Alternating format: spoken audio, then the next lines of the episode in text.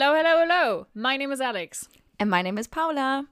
And we are your two hosts of Deep Space Gay. Hit it. Do it. Engage. Fascinating. Steady as she goes.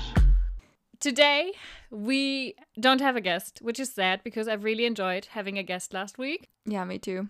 Yeah, Kellen, they're amazing. Thank you again to Kellen if you're listening. Um, we've had a few people reach out to us, which was really cool. Um, we got our first email. We're extremely excited about that email. Like, we cannot even tell you. Alex ran into my room, like, while I was still in bed, and she was like, Oh my god, you have to listen to this. We got an email. This all happened on the 5th of November, if anyone is wondering. It was a quite memorable day for us in general. A lot of stuff has happened on November 5th, 2020. Um, if you don't know, maybe we will put a link to a Tumblr video uh, on our like Twitter.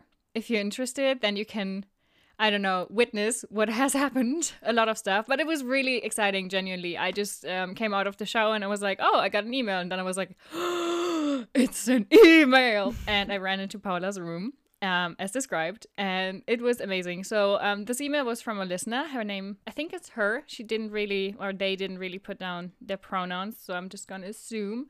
And it was really nice and really amazing. So thank you so much again.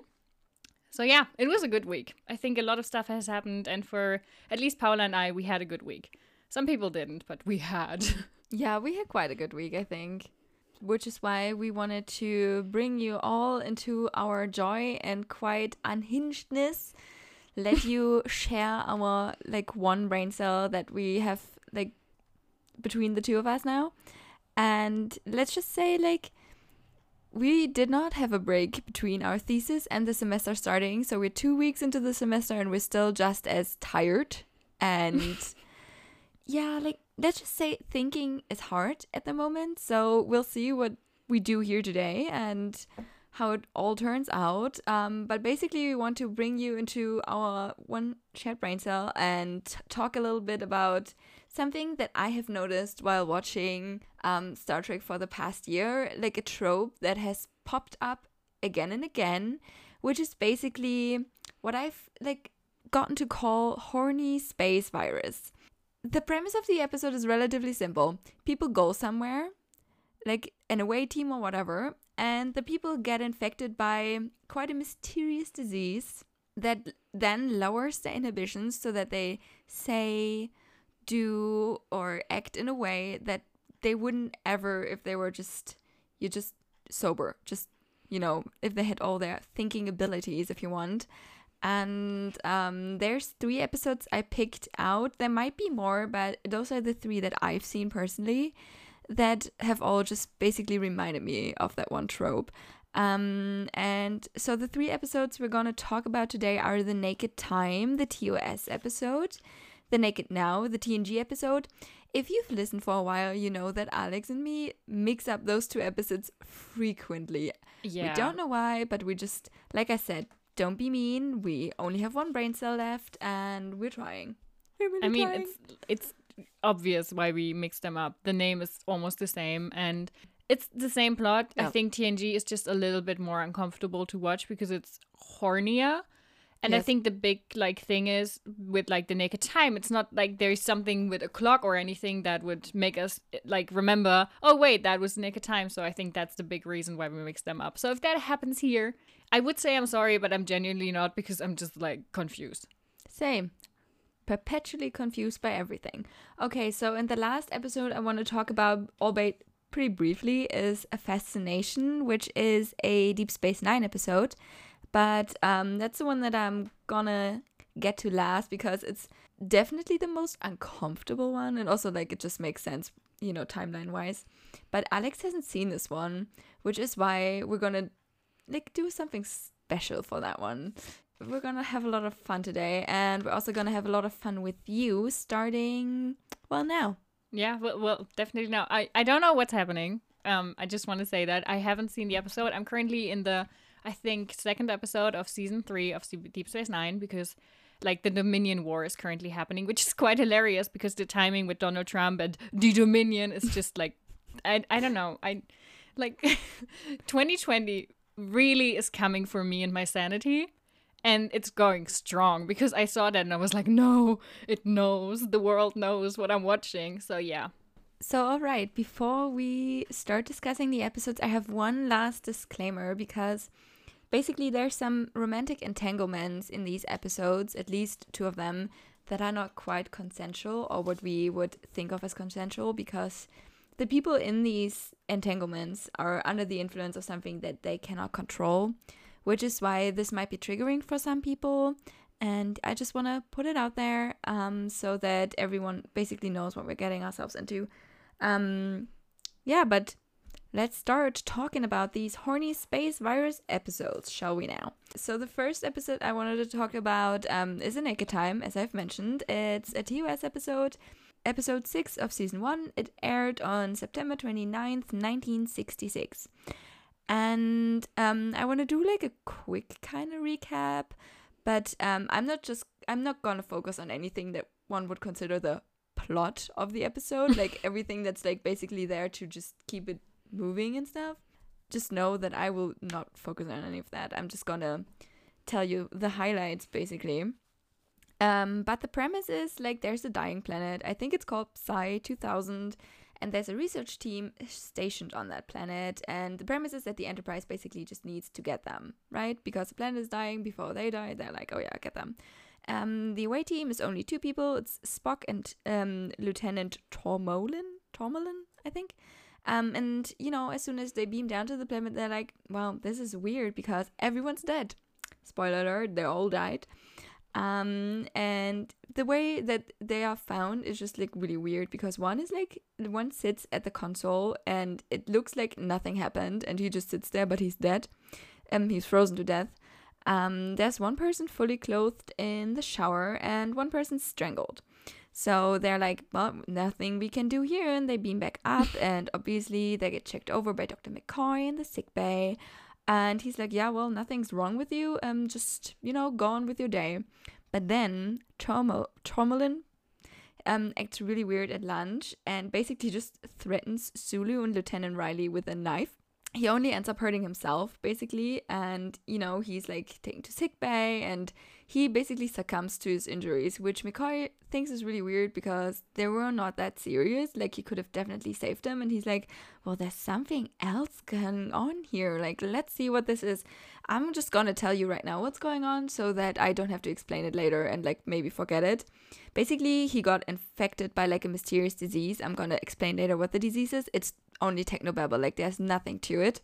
But um, the infection gets spread by skin to skin contact. So you kind of need to keep that in mind because otherwise it won't make sense how all these people are getting infected. That yet it, it like the infection in itself is also really, really quick. Like you just need to touch them very briefly and it's like, yep, you're infected too. I just think it's really hilarious that I don't know like last year I wouldn't have thought about this, like how someone gets infected or if it's like by touch or airborne. And the same thing goes with like when they beam down to this like research place and they wear these really weird hazmat suits and I'm like last year I wouldn't have thought about this and then 2020 came was like how about you get a virus and I was like ah.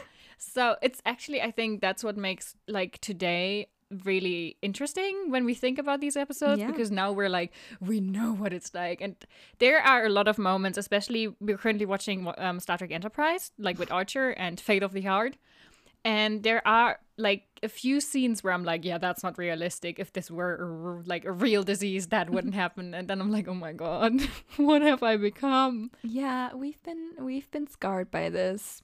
Definitely. 2020 am I right it's it's it's it's great. Okay, let's keep this. Let's keep the good times rolling. All right. so, um, where was I? Okay, so basically, um, because um, the lieutenant touched Sulu and Riley, both of them are infected, right? So, one of the greatest scenes that Star Trek TOS has ever produced happens in this episode, in this very one, because Sulu decides he hasn't had enough of his uniform, he's had enough of, it, of his duties, he strips off his top and just starts fencing on the ship, shirtless, which, great, honestly, good decision.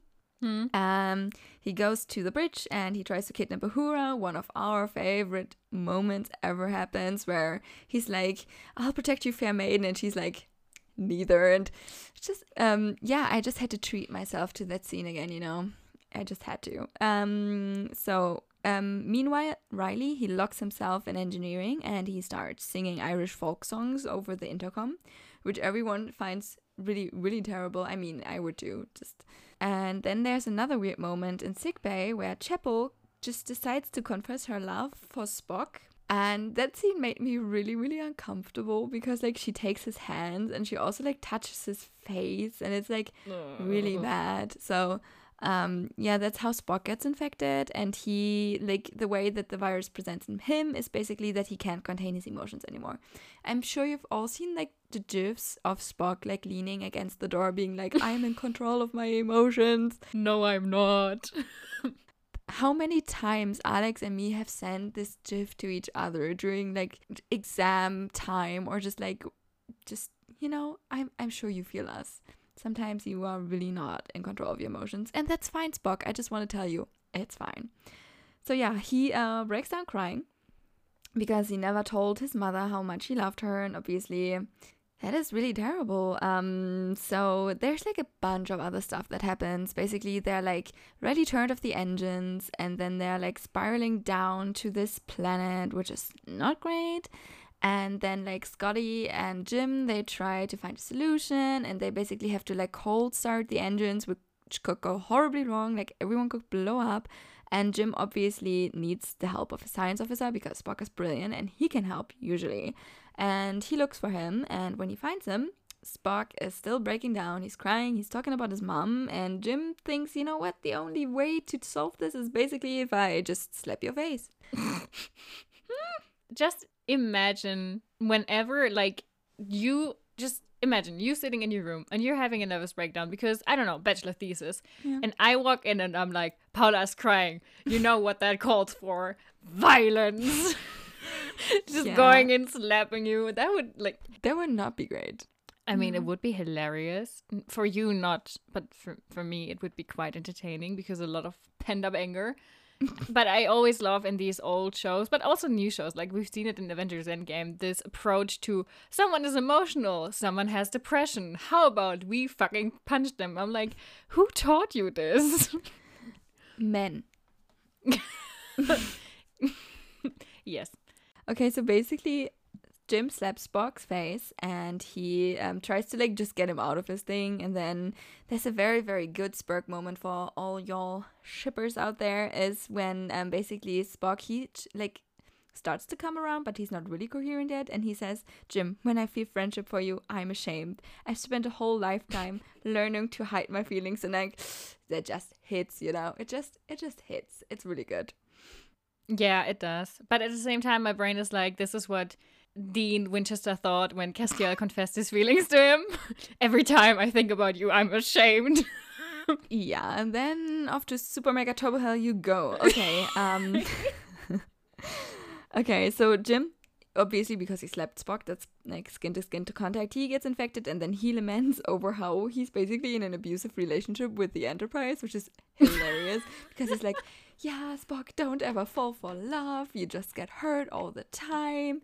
The ship she just takes and takes from me and I always give and it's like it's really weird. It's yeah, so so Jim's in love with the Enterprise. That's kinda now. Make of that as you will. And so yeah, basically McCoy discovered um, that the water on the planet contains like an undiscovered molecule, and he um, found out that it makes everyone act as if they're under the influence of alcohol. Basically, it lowers their inhibitions. Like they don't have any like just rational judgment anymore. And he finds a cure. Everyone's cured. In the end, everything's great. Obviously, the Enterprise does not explode does not crash on the planet. Everything's great again. But Everything is awesome. Everything Everything is is great when you're you part of a part of a team. team. Okay. Everything is awesome. what are we doing today? No one really knows. so basically, this whole thing just, you know, acts as a blueprint for another episode, which is The Naked Now. yes. TNG episode, season one, episode three. So just like the um TOS episode, like in the beginning of the show, which is interesting because I think if like they aired week to week, and I was watching that. I don't know how I would have reacted. Just if that came up one night, and I would be like, okay, maybe I should stop watching this. I don't know. I think especially because I think the second episode was the super racist one. Yeah. It wasn't that. So I I don't know what their choice was, but maybe they thought because these episodes were so prominent in TOS, Hmm. maybe that's the reason why they decided to do that. I'm not entirely sure. But yeah, it's a weird choice, especially at the, as the third episode. Yes. Like the first Mhm. episode is obviously like the two um episodes like like Yeah. the the long ones and then the th- second one I think might be the one with um where Tasha gets kidnapped and like on the planet, Yeah. right? Yeah, the, the racist one. What's it? What it's called? I don't know. Call of Honor. English. or, or something something like with that? honor, yeah. Yeah, it's Mm. it's really bad. it So yeah, I don't know who made these decisions. Um, Rick Berman did, you know it. Yeah. I know it too. I'm not entirely sure. I think I read this though. Like I think like I read for this episode specifically where Berman was like, "Yeah, this is like a tribute to the great TOS episode. It's like not a copy or something." So he was definitely involved with like the planning of Yeah. the seasons and stuff. So let's just blame it all on Rick Berman as we always do because that is a great tactic for enjoying Star Trek. Yep. Yes. So this one is going to be a little bit shorter because there weren't that many memorable moment memorable moments in this. I can talk. um, so the episode starts off because the Enterprise responds to the hail from a science vessel. They don't know its name. Don't want to know its name. Um, they're in need of help, and they're just basically like laughing the whole time. Where they're sending their distress call, and everyone's like, well this is really weird." So then they tow the thing, and then they beam over an away team. And this away team discovers that the crew is yet again in various stages of undress, because why not? And yet again, there's someone fully clothed in the shower. Isn't that weird? I think we've seen that before. Um, so basically, Geordi gets hit with a frozen body, as you do, and he's the first to get sick this time. Um, I'm sorry. Like my brain was just like frozen body. Yeet. Have you ever been yeeted on by a frozen body? and um, so basically he starts to get sick he's like feverish and whatnot and he gets tested by dr crusher and there's like a whole thing but basically then he like leaves the sick bay at some point and he goes to wesley because he's there too shout out to our man wil wheaton um, we just like to see him you know We just love to Yeah. see him and um, he has like Wesley has like this portable tractor beam that he shows to Geordi, and he's like really proud of it and whatnot. And meanwhile, Riker just like he remembered because he has watched Star Trek before, as have we. He remembers the naked time, and he's like, "Damn, there was someone in the shower there too, fully clothed and dead." Well, isn't that a coinky dink? And he like does some research with data, and like they try to figure out how they can cure this thing. And meanwhile, like Geordi goes to the observation lounge, and he infects Tasha because she is the security officer at this time uh, the tactical officer, and she's like, "You need to go back to sickbay," and he's like, "No, I don't want to." And then he gets like really, really sad. Um, he's like, "Yeah, can you help me? Can you help me?" It's it's actually quite sad. And then, um, because he wants to see again, because obviously Geordi's blind. I I am apologizing now because I'm not gonna explain any of these characters to you. So if you haven't watched the episodes or haven't seen like TNG, TOS, or DS9, so sorry. So yeah, okay. Um, Geordi obviously is blind. He can't see, and no one can help him see again. He has his visor, but like he takes it off, and it's a, it's a whole thing. Um, so then Tasha obviously is infected, which means she is going off and has sex with Data. Yeah, that's the incredibly horrible moment mm, where mm-hmm. we, as the viewer, find out that Data is fully, Fully functional. functional. Mm-hmm. this is like one of the worst moments, and I just want to chime in here. Mm-hmm. Um, actually, CBR ranked the relations between Data and Tasha Yar in this episode at the top three cringe-worthy relationships on Star Trek, and the main reason for that is this episode because it's just so horrible to look at. It's really like everything in my body was just like no. It is quite terrible. Like also like the way that Tasha looks. Maybe you can like if you don't remember the episode, like just Google it and like find an image. I think like one of the first images for this episode on um Memory Alpha is actually like the way that Tasha looks in that moment. Also like at some point she breaks into the Deanna's quarters and steals a bunch of her scarves and like it's it's a whole thing, but it's not that noteworthy. I don't know. No, I don't know. It's bad. So yeah, she and Data they're doing the Devil's Tango, and um, meanwhile Beverly, you know, she's kind of coherent still, Beverly, and she tries to find an antidote that is similar to Dr. McCurry's antidote from the episode before. Um, it doesn't work because it's not the same um, the same virus, but um, yeah. Wesley also he got infected by Geordi. Um, he takes control of engineering, which is actually really funny. He uses like um like the voice of Picard. Au contraire, mon capitaine! He's back!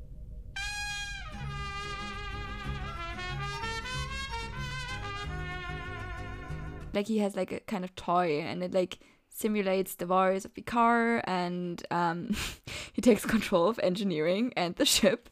Yeah, I just wanted to say if you're a fan of Brooklyn Nine Nine, it's similar to what Jake is doing in that one episode where he has this soundboard of Captain Holt. Only it sounds a little bit more cohesive and I think a bit better on like TNG. Yeah. But yeah, that's the level we're at. that is the level we're at now. Um, so yeah, basically why um, Wesley takes control of the ship is because like Picard won't allow him on the bridge, but yeah, he's really mad about this, and you know.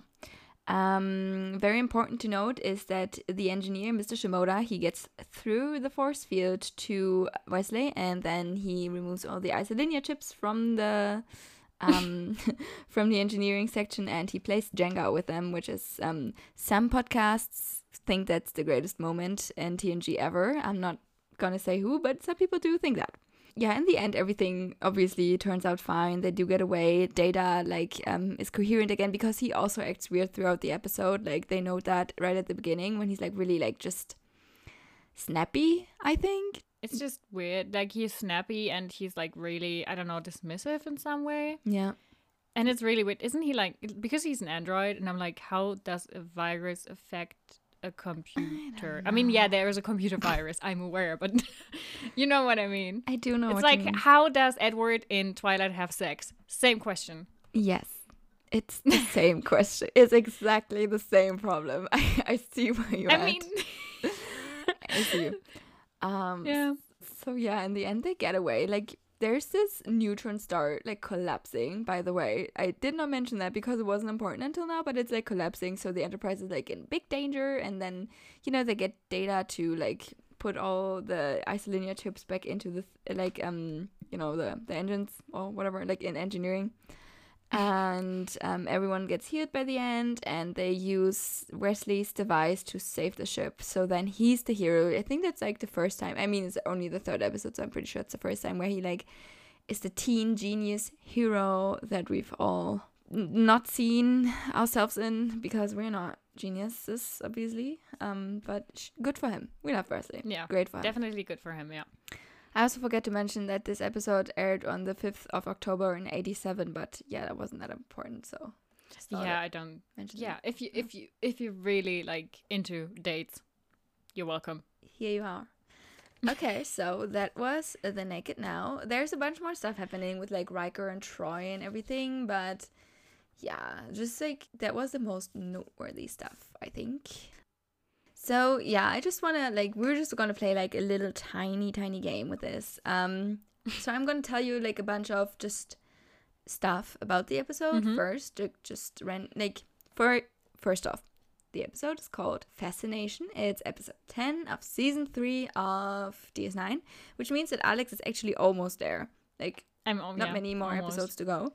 Um, and the premise of this thing is that the crew of DS9 is preparing for the Bajoran Gratitude Festival, um, which is being celebrated on the station. And Kira obviously is very excited for this. And also her boyfriend, Vedek Bareil, is due to arrive, so she's doubly excited. And um, she like meets at the hangar for the um, shuttles to arrive, and um, there she, well, she meets Miles O'Brien because Keiko has been off the station for a while with Molly because they are on Bajor and they're like doing this um scientific mission about plant life, basically just discovering new plant life on Bajor because she was terribly bored and very, you know, just didn't like life on DS9 basically. Um, so yeah, they meet each other and they're like, yeah, our significant others are coming back. Isn't that the greatest thing? And then they do arrive, But surprise, surprise, who's also there? Our favorite character, Lwaxana Troi. so that's kind of the episode. And Lwaxana, she's like off immediately. Oh, first off, Molly is barfing. She's not feeling well. Like poor Molly because she's been fed sweets by Lwaxana Troi the whole time, and like Keiko's really annoyed. Keiko is like annoyed throughout the whole episode, which I find hard to watch at times because I feel like she's kind of like sometimes a scapegoat for like when things aren't going great with like Miles and her. Yeah, I think that's something a lot of people have criticized. If you don't like Keiko, she has been introduced in I think the first time in Data's Day in like TNG, and later on she is also in Deep Space Nine. I think that's like a huge thing with her is that she has been extremely underused. She's she's a biologist, so she knows shit. Especially, um, this assignment could be so interesting for her if you would actually have storylines where she could go into the Gamma Quadrant and do science, but they never really do that. What she usually does is complain, be angry at Miles. She's the reason why something goes wrong, and at the end, they blame her for it. And they also, for example, they had the storyline where she became the teacher at Deep Space Nine. And I don't know, it, that really sometimes they mention it, but you never really see her in like a teaching position. I- think after like season one or season two. Yeah, when the school gets blown up by the Bajoran Mm. like faction of people who are like really into like I don't know, like religious purity and like that you can't teach anyone about life in a scientific way, only in like in their specific religious way. Um after that, like the school never gets mentioned again as far as I know, which is interesting. Yeah, they sometimes mention her as like Mrs. O'Brien, but I think that's the end of it. And yeah, she they really do her dirty. Like Ke- Keiko did definitely deserve better. I think on Yes. the show in general. I completely agree. But um yeah, so basically um she's annoyed and Roxana is off because she still has the hots for Odo, in case anyone forgot that. and she also has a strange headache, which I definitely identify with because I'm having migraines at the moment and it's like the worst. So yeah, I feel for Roxana. Okay, and what we're gonna do is um from that premise on, you're gonna guess some things and you're gonna rate some things too, which is gonna be fun. Okay. Okay, so what I want you like I'm gonna explain to you what like Roxana does in this episode and then I want you to guess the effects that her illness has on the other people, okay? So basically Sure. Roxana has a headache and remember she still has the hots, o- hots for Odo, very important plot point in this episode. Um and you know she's a telepath. So what do you think? How does she affect the people around her? I think because she's a telepath, I Mm-hmm. think this is I, I hmm I don't think it's airborne, the virus or whatever it is. I don't think it's by touch. I think it's like maybe her like telepathic touch something something. Yeah. And I think people just start getting headaches too once she has reached out to them via like mind powers and get horny. I don't know. You got a lot of that right, which wasn't that hard. Yeah, because like Well, obviously, thank like, you. Alex, you got it right, but actually you're still stupid. So, um, yes, she um since she's a telepath, um, the other people around her get disoriented for like a little bit, and then they just lust after a random person. I think that's a great premise for this thing, and I'm gonna read you some of the people who are into new people now, and then you're gonna rate which one is the worst. I have a definite, I have like a definite answer to that in my head, but you know, people might think about this otherwise. So basically, the pairings in this thing is Jake. Um, he pro, um, he confesses his love for Major Kira. Oh no! No! He's a teenager.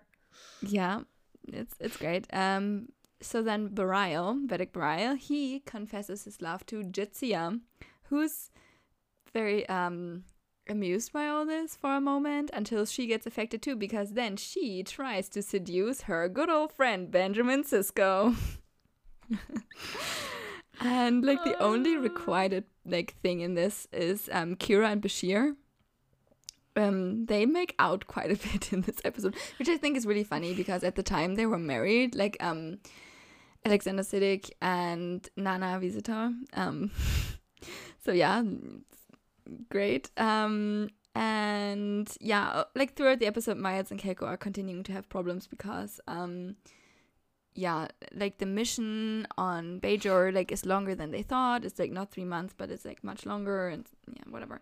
So then in the end, there's a climax um, because uh, Sisko is hosting a party and like everything comes down. It's really really funny, honestly. Like um because Dax um she's just really annoyed at Bareil because he won't stop like telling her how much he loves her and how much he wants her and whatnot, and so she like just straight up punches him in the face. Oh, amazing. I thought that was hilarious, and you know she's like really annoyed that he just distracts her from like trying to seduce um Sisko, which yeah obviously that's priorities for you. Um, so then Quark arrives because he does the catering for the party and he bumps into Lwaxana. And then um, she affects him in a way that he like is in love with Keiko now, which no one saw coming, I think. What the fuck? But that like leads everyone to believe, oh yeah, we saw what happened now. Hmm, obviously Lwaxana is the source of all these things happening. It's like Zanthi, Zanthi, Zanthi fever don't know. Um but like it's a kind of fever that like basically like mature women get that have telepathic abilities. Like i don't know man. It's just like it's very sexist. It's very ageist. I don't love it. And It- um I think it sounds a little bit like the Lorelei thing, where I don't know. There's so many storylines where someone is like the Lorelei of the story, where like every man lusts after them, and maybe it's like inspired by that. maybe but I don't know. like they explain it in a way that she has it because like it's a thing that affects like many like te- telepaths like her and when they're like mature and they don't have a husband or whatever then they like project their sexual feelings onto other people and it's it's kind of Right. It's kind of sexist and it's kind of ageist i think it's like maybe an allegory for like going through your um i don't know what it's called in english menopause. Hmm? menopause yes menopause Yeah, um so yeah there you go yeah, it's not a great one. Okay, so I want you to rate these these not really pairings, but like um, you know, like the people who are into other people. So the first one that we got was Jake and Kira, or Jake onto Kira, then Bareil onto Jadzia, Jadzia onto Sisko, Kira and Bashir, that was requited. And um the last one was um oh yeah, Quark and Keiko. I mean, the worst one is obviously the one with Jake because Yes. he's he's a child. He is a child. he's a teenager. This is not okay. I mean, I cannot possibly imagine that Kira uh, that does anything. I I really hope like I Yeah, haven't she seen doesn't. it, but she like lets him down but quite like in a nice way i think. She's like jake you're obviously like a child and whatnot and yeah like yeah. and it's really funny because like jake tries to convince her and he also like talks to his father and he's like yeah i gotta confess my love to her and like Sisko doesn't really know what to do. It's pretty funny. Um Okay, yeah, I mean, I get that's funny, but like, that's just, I mean, it's good that they didn't go through with like a romantic relationship or anything because I, there, mm, there have been things that have been produced, especially in the 90s, which were really questionable. So I think that's just the worst one. yes Then I think, oh, I don't know, um, I'm not really a big fan of the whole who was it, Kira and Bashir thing yeah because I, mm, I but hmm, I don't know. I don't like them. I think the most entertaining one is probably Jadzia, and what's his name, the religious guy, um Bareil Bareil. Yeah, I think that's just because, especially since she later on punches him in the face. I think that's just the most entertaining Yeah, and it's also really funny because like they're all like so confused by why this is happening, right? Because like Jadzia Yeah. obviously knows that he's with her good friend Kira, Yeah, and yeah, that makes it like doubly funny, honestly, because like everyone's so confused by what's happening. But like the person who like feels these feelings, obviously they really feel them, and like they are convinced that this is yeah, like what they want, and yeah, yeah. I think so. That's like the least bad one. Yeah. I'm not talking about a good relationship because there aren't any in this episode, but it's like the least bad one. One that I also extremely hate is the one with um Jadzia and Sisko same. Because this is just the worst. Not only because I'm saying yeah they know each they've known each other for so long. I mean that's part of it, but also there was always this mutual respect between these two characters, and I've always felt from the early beginning that even though I don't know Dax, the, like the symbiote, ha- has known Sisko for a really long time, and Jadzia hasn't. Sisko never ever tried to force anything romantically onto them because they have this history and they're like old friends. And that's just I don't know, I hate this so much. right now I hate everything with so much of this like this episode I just know it's coming and that just makes it worse. Um maybe I'll just skip it, but I cannot skip it. I have to watch it. It's like it's a hard thing. Yeah, like that's the thing with some of the like not great episodes. For example, I really hate the um DS9 Mirrorverse because Ugh, yeah.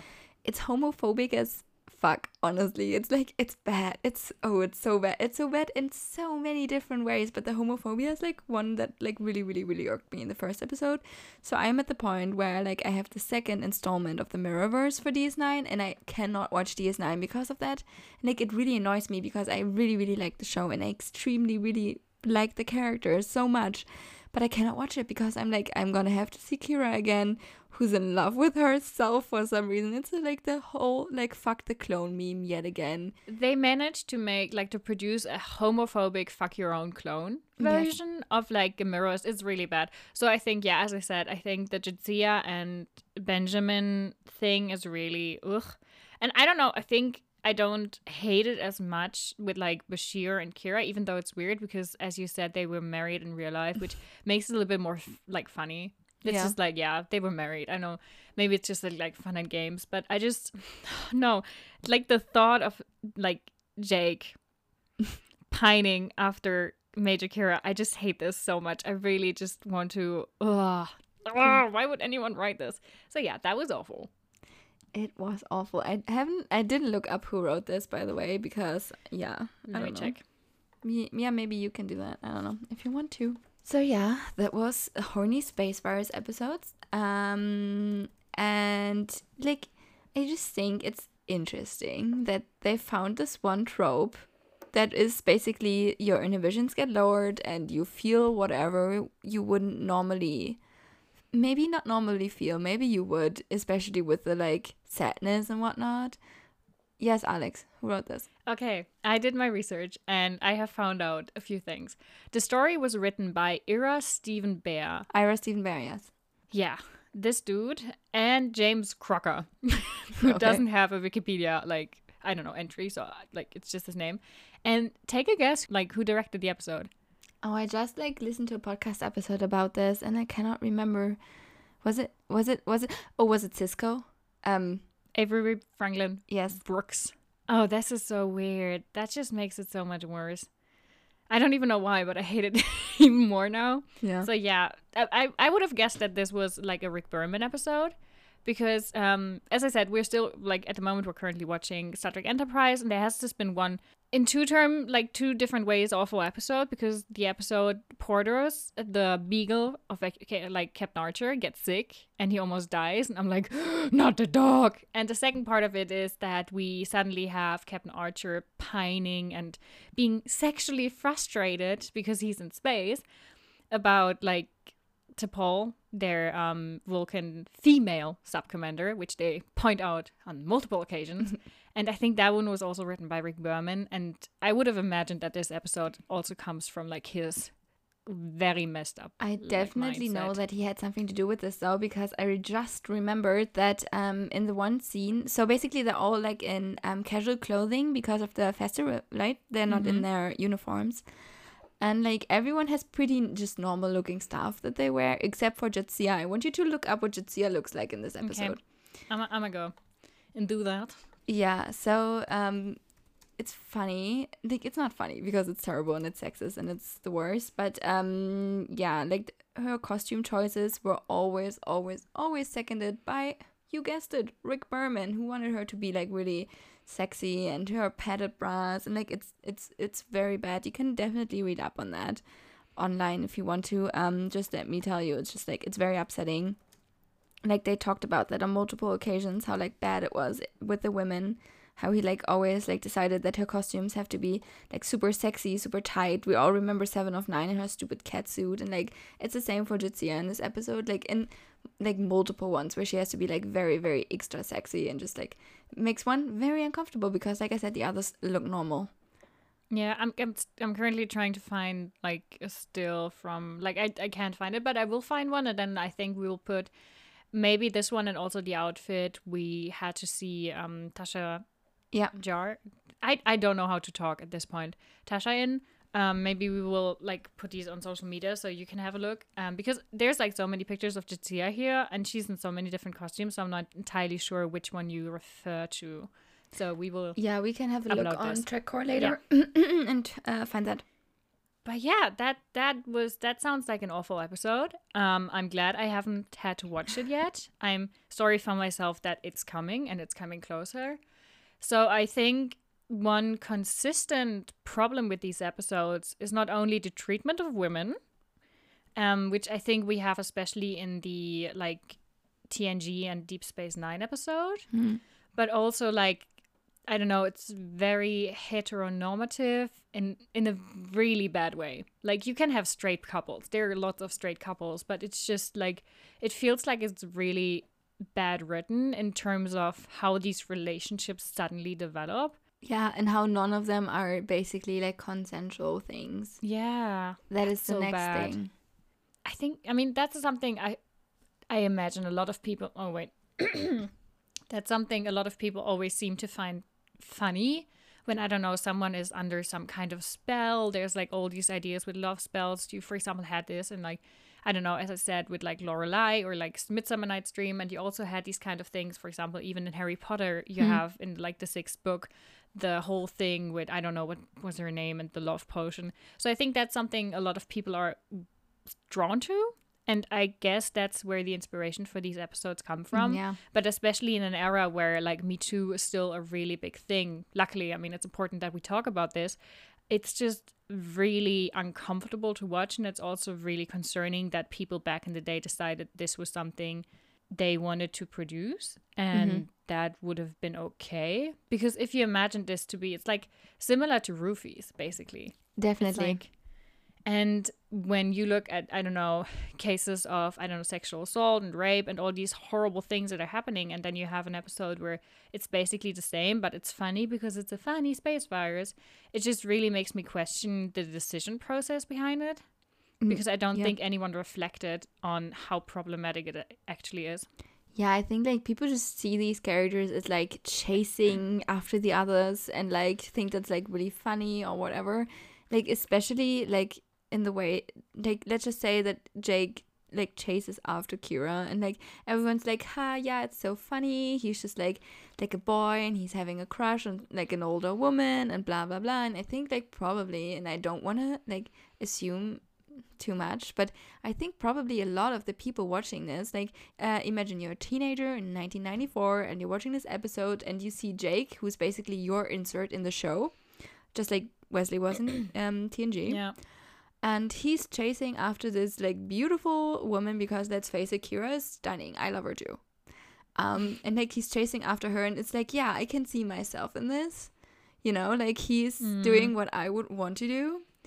I think that's like another problem. And like I don't want to like talk down on anyone because like if you want to imagine yourself like in a relationship with Major Kira or whatever, like completely fine, like go for it. But like that they use this to be like, oh yeah, do you see? You can do it too, or like just like I think this is setting a really bad example.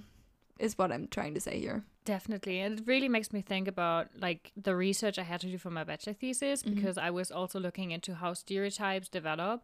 And it's a similar process where you always have these two sides in you either see something be represented and therefore adapt and adopt certain behaviors, or you yourself show a behavior that gets mirrored by something that you later on see on TV and which you think makes it okay. And this is one of like if you look at media and the medial influence on like the development of stereotypes, that's like a big thing what like this process that could happen in both directions. And it just makes me I don't know, especially I have a younger brother. He's going to be 16 and ima- like just like imagining him to be in a position where he watches the episode and is like, "Oh yeah, that's okay," which he isn't. Like he my parents did a really good job. He's like really progressive and he's always like f- fighting um people who talk down on like minorities and women and everything. So I'm really proud of him for that. But just imagining him to grow up in a way where he thinks that's acceptable. I think that's one of the reasons why we have problems with rape culture and like with the Me Too movement, why these things, like why the Me Too movement needed to happen. Mm-hmm. Because we have a culture and especially an age group where certain behaviors would just like, boys will be boys. Yeah, This is exactly. fine. And I think that just really comes through in this episode with Jake. And if anyone wants to like, I don't know, like leave a mean comment or something, yes, we know that it's also like Jadzia chasing after Sisko, but it's it's a different power dynamic. It's just what we wanted to say. Like mm-hmm. it's it's just it's just represented in a completely different way. And also the whole thing with Jadzia, just like we said, makes us uncomfortable just as much as like the Jake and Kira- Kira thing. So yeah, we just wanted to, you know, like in this very lighthearted kind of episode, we also sometimes need to make a statement against rape culture. Actually, we always need to make a statement against rape culture. Definitely. So- Always. 100%. And also, I just want to add is, um, I mean, I think it's quite normal in like a lot of people's, I don't know, development, personal development, especially when they're teenagers, that you do have certain crushes on certain people. Definitely. I think almost every person that I personally know has, I don't know, expressed some, I don't know, attraction to sometimes older people or anything. If they are celebrities, if they're real, I like, I'm not saying celebrities are just what we imagine, but like if they're in your real personal life, that's normal. But I think the big problem here isn't that he has a crush on Kira, it's like how they decided that it would be okay for him to act it out and how it would be okay like to show this and be like yeah boys will be boys i think that's like the thing i mean i haven't seen the episode but i'm just assuming here yeah, kind of basic. Yeah, yeah. Like in the episode, it definitely wasn't as um serious as we're taking it, but it's just a different perspective. Like that's what we offer in this podcast. It's just like a different perspective on things, right? Because especially us as queer women, I think we have quite a different um perspective on these kinds of things. Uh, anyway, so Yeah, that's what we offer here. Take it or leave it, basically. Yeah. And I think this is why I personally like The Naked Time the most, the TOS episode, because th- it doesn't have this really sexual background. I mean, some it kinda does. interaction, it I kind of if- does, but like you also have Sulu running around with a sword hunting no, no, down no. people. That's not that's not what I mean. The thing is like how Chapel is the only one. She's like the only woman affected, right, yeah. by this thing, and she's also the only one who like professes uh confesses her love for Spock in like a very just uncomfortable way. I Mm-hmm. think because like she is very vulnerable in that moment, and we all know that Spock is not interested, obviously, right?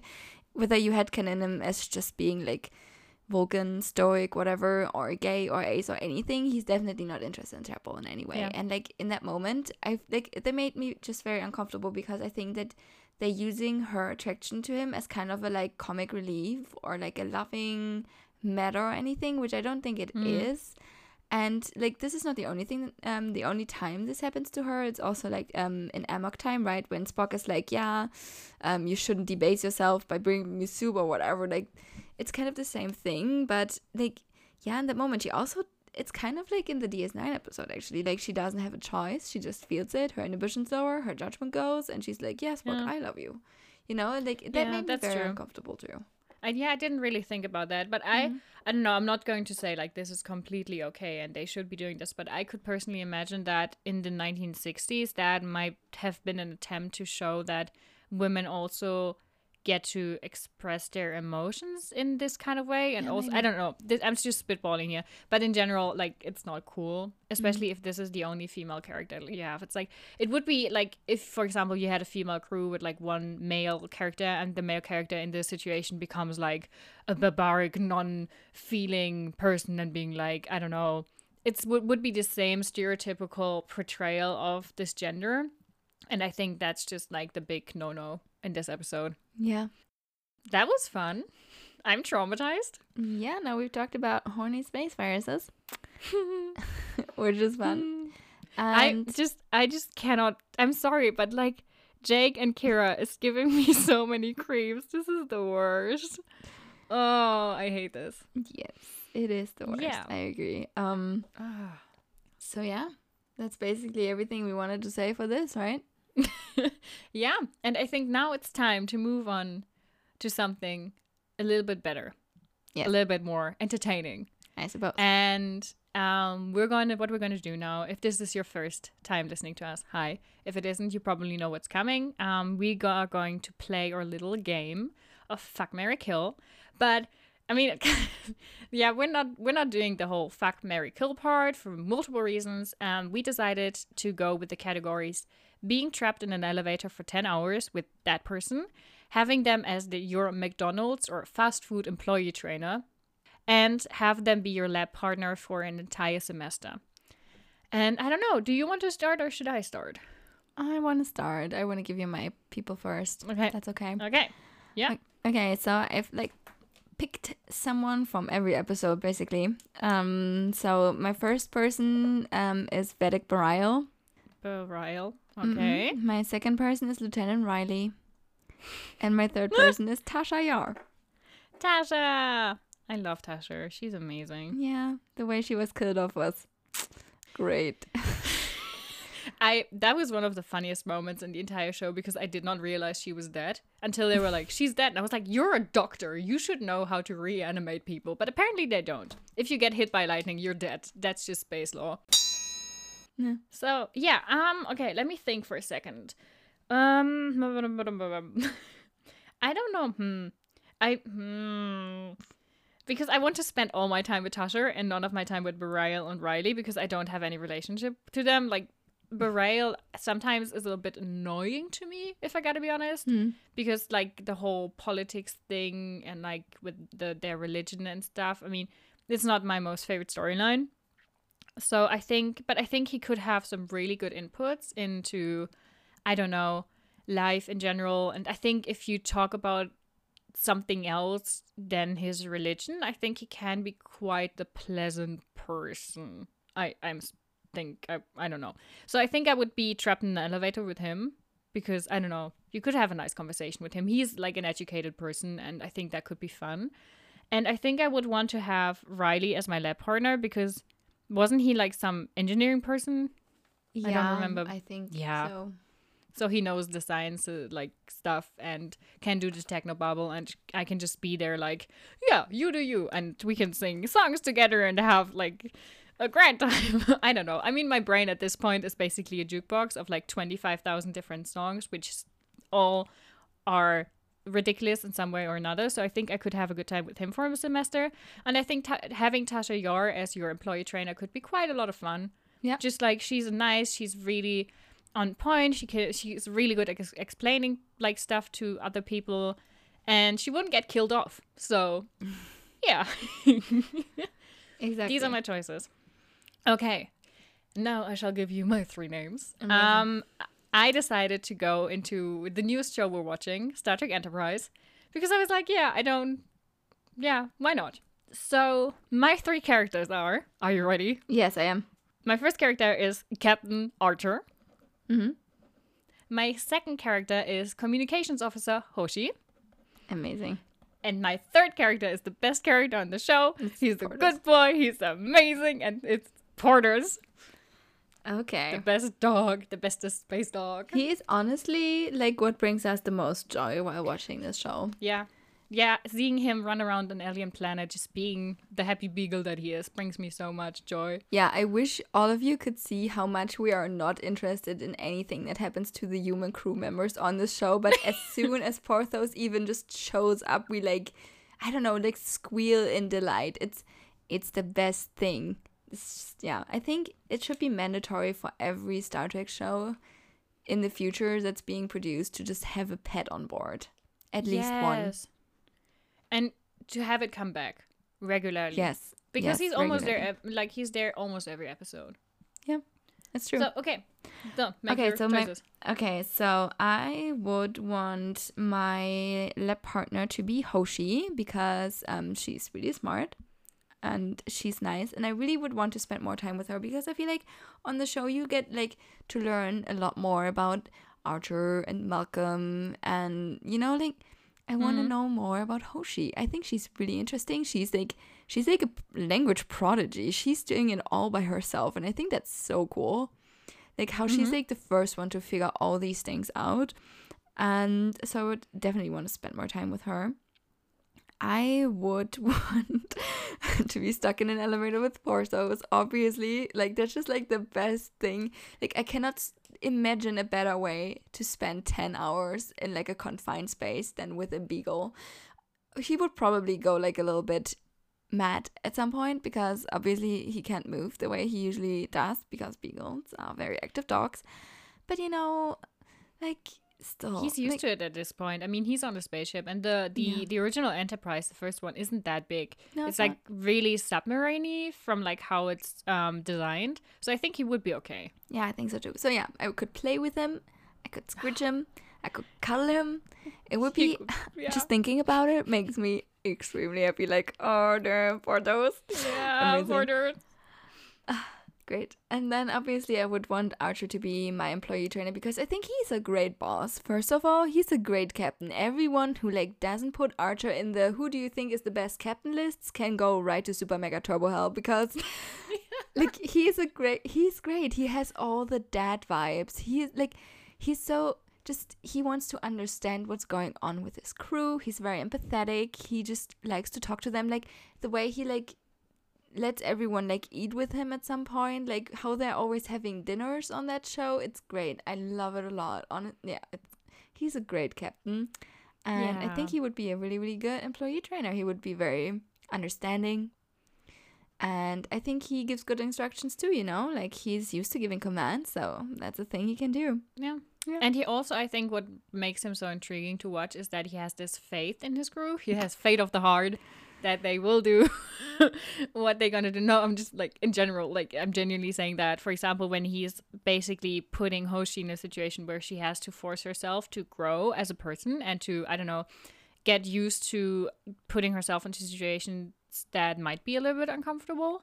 And he does that so he can strengthen her and he can help her shape who she is as an officer. And I think that really stands out and that makes him a really good captain. yeah i think so too he's a great captain Okay, that was amazing. I mean, we all knew that the pets on Star Trek are our favorite animals, Yeah. like and characters and everything. So yeah, there goes that. So now I have an even more important question for you, yep Paula. Who is your fuck fuck of this week's episode? Okay, so my fuckwork this week is yet again not related to anything in this episode because life is also happening while everything else is going on. And my fuckwork this week is just seminars on Zoom because, like I said, uni has started up again and we've like we have everything um like all of our classes are online.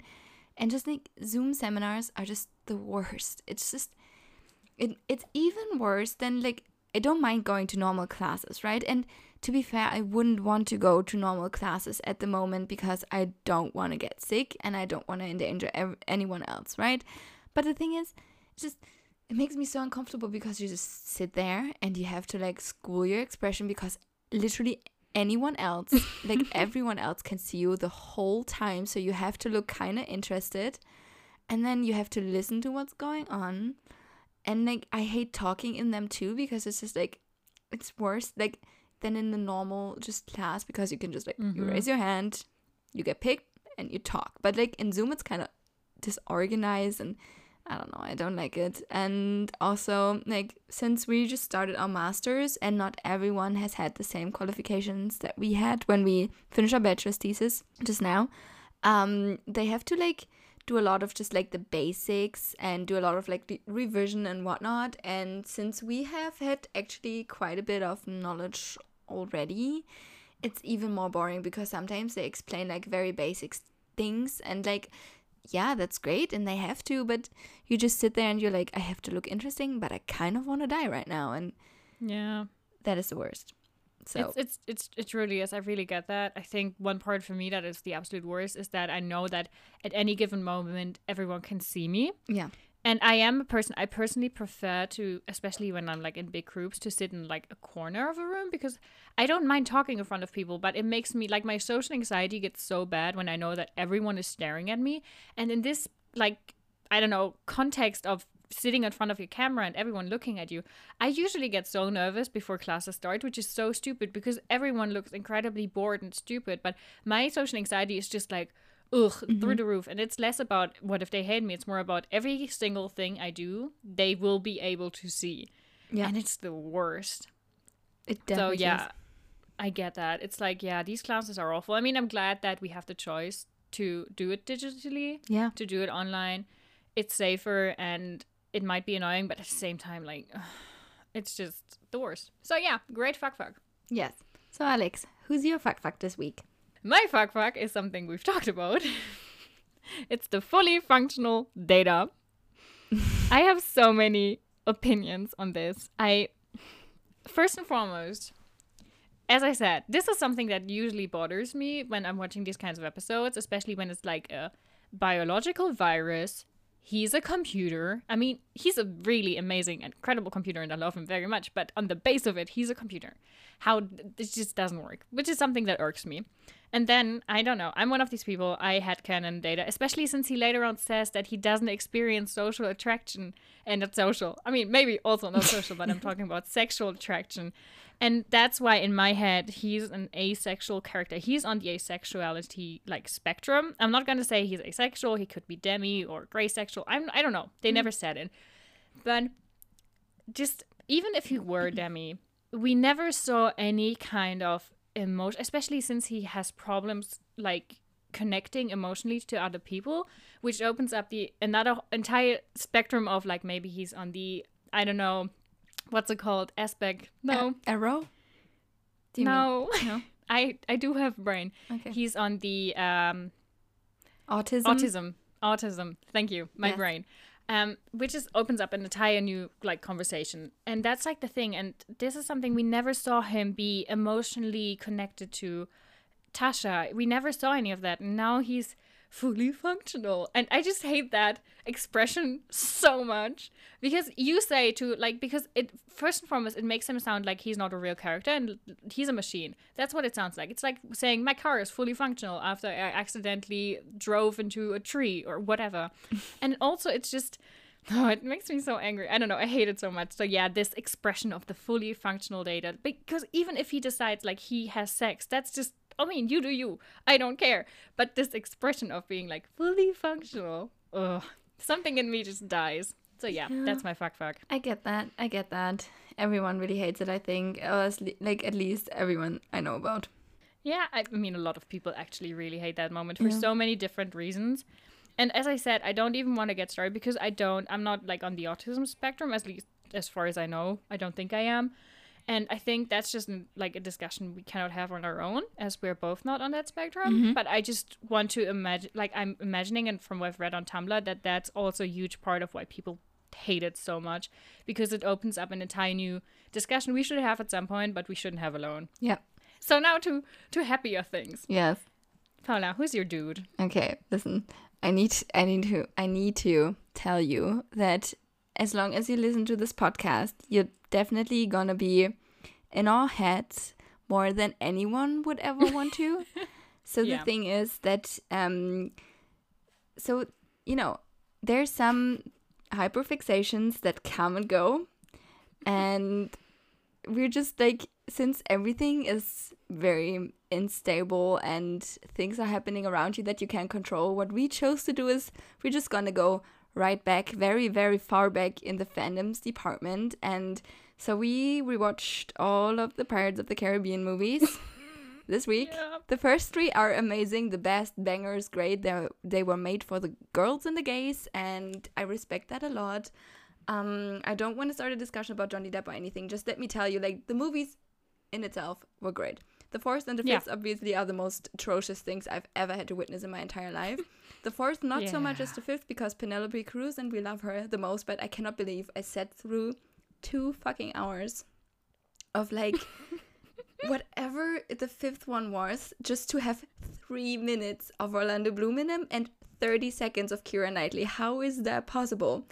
Okay, I'm ranting again, but um, I just wanted to say, so my dude is Orlando Bloom because like we've been very, very, very hyper fixated on him for some reason, you know, like, and I want to like formally apologize to Karl Urban. Damn it, man, I'm a doctor, not a physicist. We still love you. You just like took a step back in our brains, and Orlando Bloom is at the forefront. If you look at my Pinterest boards, which please do not, just don't.